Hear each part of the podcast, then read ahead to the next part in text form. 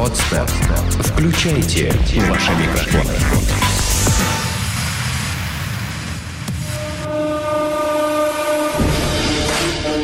Здесь и сейчас.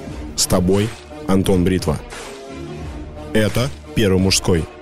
Живи так, чтобы тобой гордились.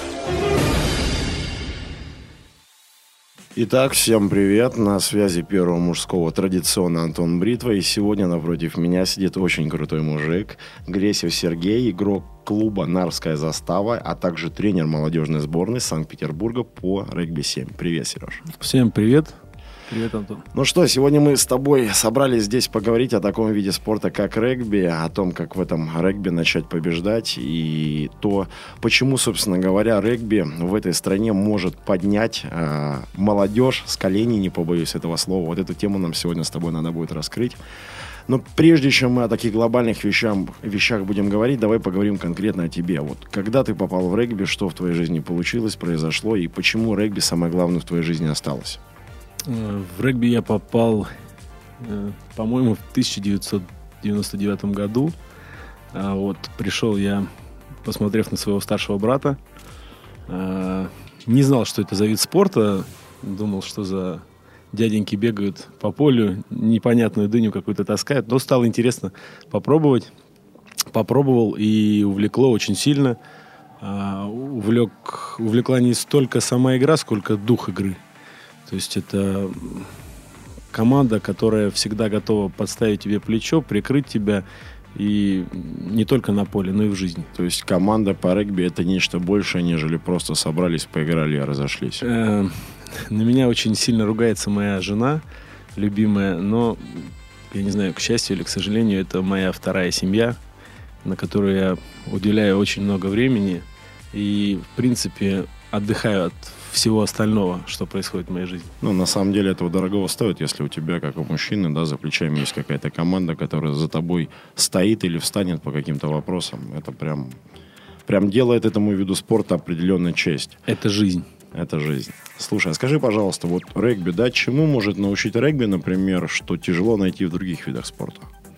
Э, регби вообще является таким видом спорта, который э, может э, научить практически всему в плане спорта, если брать э, этот вопрос, э, потому что мы умеем хватать, мы умеем бросать, мы умеем бежать, мы умеем толкать, то есть э, что умеют борцы, мы умеем, что умеют футболисты, мы умеем. Мы, наша команда, очень забавная такая история, э, заявляется на районный чемпионат по футболу и выступаем вот просто так, чтобы лишний раз помимо регби, поиграть все вместе во что-либо. На районные соревнования по джиу-джитсу или по дзюдо? Нет, ну джиу-джитсу, дзюдо мы не заявляемся, хотя у нас есть ребята, которые помимо регби занимаются такими видами спорта.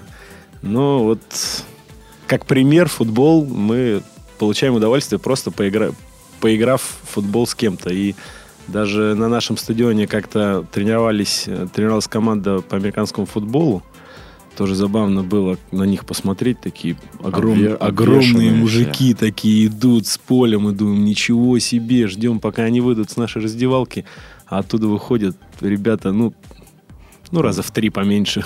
Понятно. Все, все было при помощи дополнительной периферии. Ну да. На самом деле могу сказать, что, наверное, из всех командных видов спорта вот э, смотреть на спортсменов, регбистов, наверное, самое приятное. Я думаю, что здесь и мужская, и, безусловно, женская часть нашей аудитории согласится, потому что вот атлетические фигуры, то, какой должен, собственно говоря, быть мужчина, вот это можно увидеть, глядя на нормального представителя регби. Тут можно тоже чуть-чуть поспорить э, с той точки зрения, что э, в регби найдется место любому человеку. То есть любой, вне зависимости от своей комплектации, Абсолютно. может себя в регби найти. Абсолютно. Даже если я вешу 55 килограмм. Даже если ты весишь 155 килограмм. О, ну.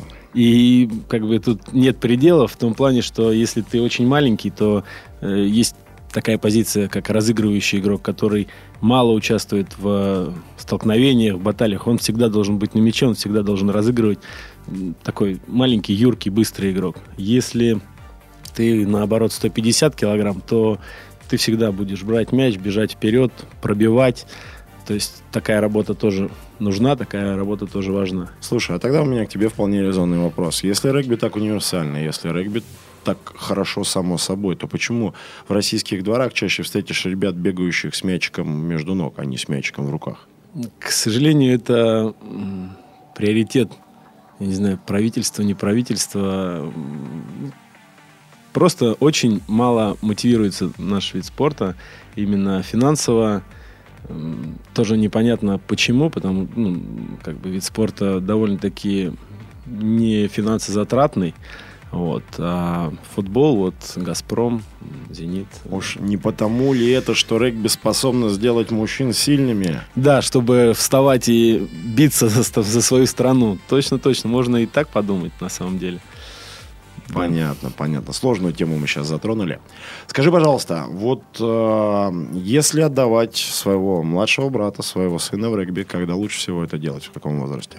Ну, сейчас у нас детишки играют 2001-2002 год, то есть, соответственно, это 11-12 лет, идеальный возраст для того, чтобы идти в регби. То есть там нету такого ничего сложного.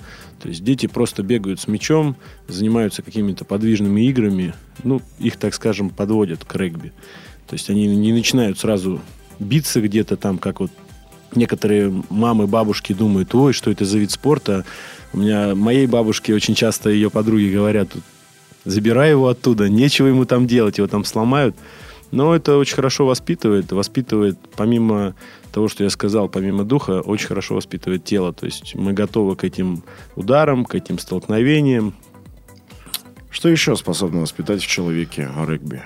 Ой, тут можно очень долго разговаривать на эту тему. А мы не спешим вообще. Потому что регби может воспитать э, дружбу очень, очень хорошо. Дружбу, я могу сказать, что вот у меня есть у некоторых людей один-два лучших друга, у меня их как минимум 4-5. То есть и все они регбисты. Это люди, которые всегда придут на помощь в любой ситуации, с которыми я и в бедах, и в счастье. Вот. Помимо дружбы, ты всегда будешь знать, что есть плечо человека, даже не друга. Ты можешь, в принципе, с ним общаться не очень хорошо, вот так вот в жизни. Но если ты выходишь с ним на поле, и вдруг, не дай бог, кто-то сыграл против тебя не по правилам, то для него будет честью отомстить за тебя. Естественно, в пределах правил. Такое в регби тоже возможно, к счастью. Вот. Э, ну, естественно, все физические качества. Человек учится правильно бегать, учится уходить от столкновений, учится входить в эти столкновения. А это полезно, я как-то думал об этом, и людям, э, так скажем, воришкам и людям полицейским. То есть и один, и второй сможет как убежать, так и догнать и поймать. А вот, кстати, интересный тоже момент. Есть такое распространенное мнение, что да, вот люди, которые обладают физической силой, они, как правило, там быстро не бегают или долго не бегают. А регби вот как раз подготовкой своих спортсменов начисто просто опровергает а, этот стереотип, потому что я, ну, смотрю вообще на команду по регби, да, особенно если это какая-то флагманская такая топовая команда, здоровые ребята, огромные руки, огромные бицепсы, огромные шеи, и при этом по 40 минут носятся по полю, как просто угорелые кони. Да, это вид спорта, так скажем, универсальный. Вот сейчас стало модным э, кроссфит, так называемый.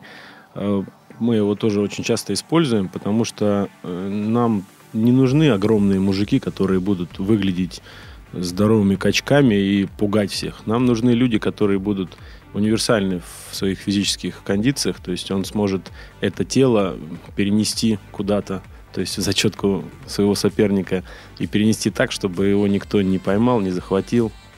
Хорошо. Вопрос немножко более широкий. Что отличает хорошего регбиста от плохого регбиста? Честно, я не знаю. Нету таких людей. Нету плохих регбистов. Нет таких регбистов. Хорошо, Плохие. хорошего спортсмена от плохого спортсмена. Ну, тут кто, выби... кто в регби выбивается? Вот где грань, да, и в чем эта грань между просто заурядностью, обыкновенным каким-то игроком, бегающим там плюс-минус на каком-то там дворово-узовском чемпионате, и человеком, который, а, пускай не отрезает себя даже от другой жизни, какие-то свои лавры а, в регби завоевал? Ну, я думаю, что в первую очередь нужна какая-то мечта. И если эта мечта как-то относится к регби, то человек в любом случае достигнет успеха.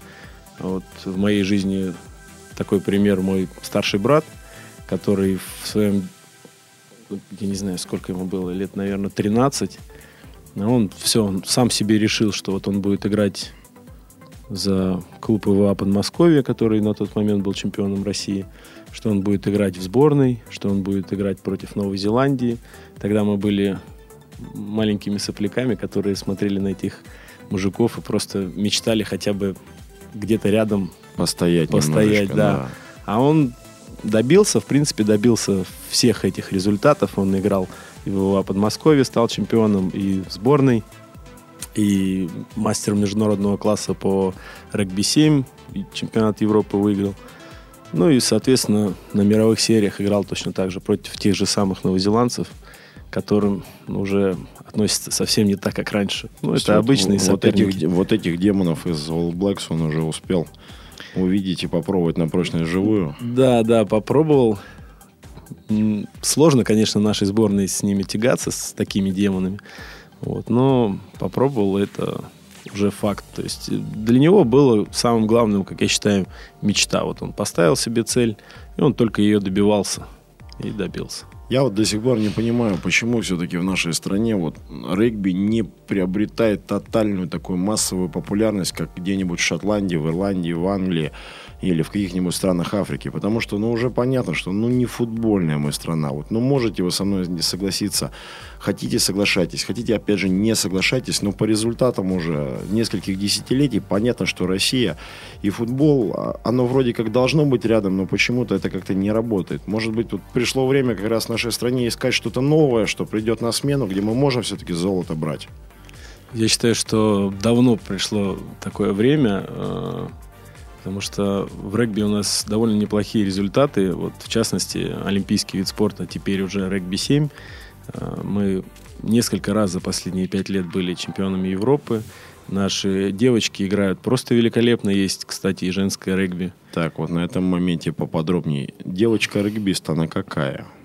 Девочка-регбист, она, она очень симпатичная, очень э, сильная, быстрая. Ну, в общем, у меня супруга регбист, девочка. А, то есть э, у меня просто сейчас такой стереотип сложился. Я себе представил девочку со штангой, которая то ли рывок, то ли толчок делает, но вместо этого у нее, соответственно, мяч для регби в руках. Судя по всему, мое представление далеко от Э, истины. Нет, ну, на самом деле, женское регби в России стало вставать на ноги буквально недавно. Оно появилось-то буквально недавно. И тоже есть такой пример. Вот мы с моим товарищем здесь, в Санкт-Петербурге, пять лет назад стали помогать своему тренеру тренировать женскую команду на базе университета МВД. Вот, и буквально поработав с девчонками ну, месяца, наверное, 4-5, они поехали на чемпионат России и заняли четвертое место среди девяти команд. То есть это их был первый старт для всех. То есть в команде не было ни одной девочки, которая когда-либо играла в регби. Набрали три легкоатлетки играли, которые могли взять мяч просто и побежать по дуге, об- обогнув всех соперниц. Мгм. Одна легкоатлетка была толкательница ядра, такая мощная, красивая девочка. Вот. Ну, в принципе, гандболистки были, то есть вот такие виды спорта, как ручной мяч, баскетбол, очень хорошо. Девчонки, которые готовы. уже имели представление о мяче какое-то. Да, да, да. Вот.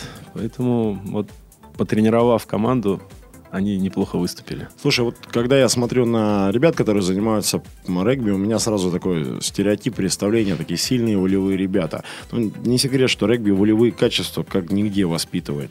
Вот а, если человек задался целью, понимает, что вот внутри него где-то что-то не хватает, да, каких-то волевых качеств не хватает, то с точки зрения развития своего внутреннего стержня, с точки раз- зрения развития а, внутренней прочности, что бы ты в первую очередь не как регбист, а как тренер мог бы ему порекомендовать? Но проще говоря, вот в какой-то момент мужчина оборачивается, смотрит на себя и понимает, да, по ходу дела душка у меня где-то капитально не хватает. Вот как этот пробел восстановить? Ну, в принципе, регби очень поможет в этом, а, потому что помимо того, что ты тренируешься физически, ты э, очень хорошо на время тренировки от- отдаляешься от всех своих проблем, от всех своих каких-то тараканов в голове. Плюс ты смотришь на своих товарищей, которые всегда, если надо, дадут совет, э, поддержат. И в случае какой-то проблемы придут на помощь. То есть Понял тебя. Так, а давай немножко посложнее сделаем. А если вот так получилось, что ну нет возможности от природы заниматься регби? Ну, не знаю, одна нога короче другой, к примеру. Это, Ей- это, извини, тоже глупость, потому что в Новой Зеландии есть такой игрок, играет третьей линии схватки, у него практически одной ноги нету. Он играет, ну, любитель, на любительском уровне его То есть совсем практически нет одной ноги? Ну, она у него намного короче, чем вторая, Ага. и он практически прыгает на одной ноге и играет, то есть еще... То есть было бы желание, как говорится. Да, да, да. Слушай, если говорить о тех же ну, новозеландцах, вот ты наверняка смотрел большое количество их матчей, да? А почему они уже так давно и так стабильно побеждают в этом силовом виде спорта? А Новозеландцы, у них другое мировосприятие. Для них регби это религия. У них э, все мультимиллионеры в Новой Зеландии, все регбисты. То есть Ого. э, там воспитывают, там, там воспитывают на регби. Э, Если взять такие государства, как Англия, Шотландия, Ирландия, Уэльс, там в школе преподают регби. Ну, так же, как и в Новой Вузы, Зеландии. вузы, школы. Вузы это обязательно. То есть люди, поступив в школу, идут не просто на физкультуру, где их там им кидают мячик и говорят, играйте в футбол там или в баскетбол, а их воспитывают, так скажем, и тело, и дух вот такими видами спорта, как регби. То есть регби это еще какие-то определенные традиции. Да, конечно, естественно. Что ты можешь такое самое яркое привести из регбийного мира? Регби это единственный вид спорта, в котором в правилах прописан третий тайм. Именно в правилах регби написано, что после первого и второго тайма две команды идут в душ, переодеваются Ага. и идут в бар.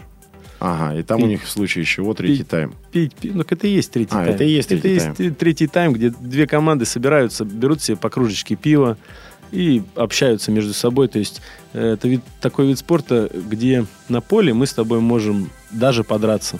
Вот ты мне чем-то не понравился, я тебе всек. Ну, морда не вышла. Ну, может быть, я тебе всек, но зато потом после матча мы подойдем друг к другу, пожмем руки, ты мне скажешь, вот ты красавчик, четко всек.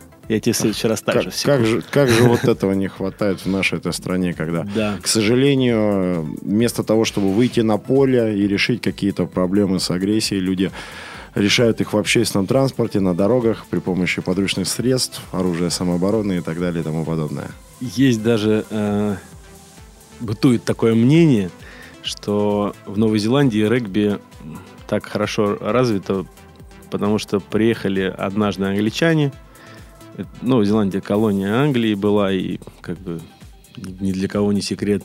И вот Англия привезла в Новую Зеландию такой вид спорта, в который новозеландцы хоть где-то могли Мгм. отдать должное англичанам в физическом плане. То есть, ну и тут Ну и вот они уже которую Которых, сотню да, лет, да, да, лет да. отдают долг англичанам. Да, классно.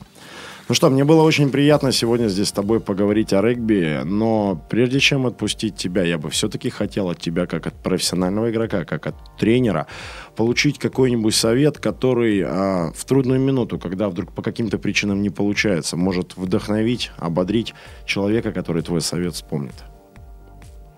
Ну, я не знаю, даже тут советов может быть много, но в первую очередь, э, если говорить о мужчине, нужно всегда э, смотреть вперед, всегда э, знать, кто рядом с тобой.